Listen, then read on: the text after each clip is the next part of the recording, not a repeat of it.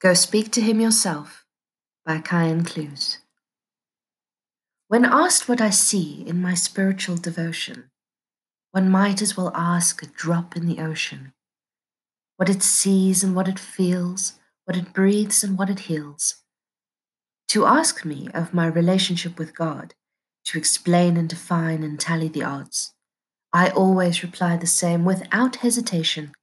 Go talk to him yourself and see my exaltation.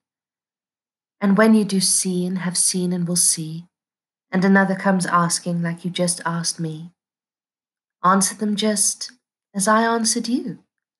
Go seek for yourself for things that are true. For stars do not land to explain themselves to man, and angels ask not permission to be. The wind doesn't wait until it's convenient to blow, and knowledge doesn't come while you idly go. If you want any good answers to the question of the soul, the answers lie inside, not outside, you know.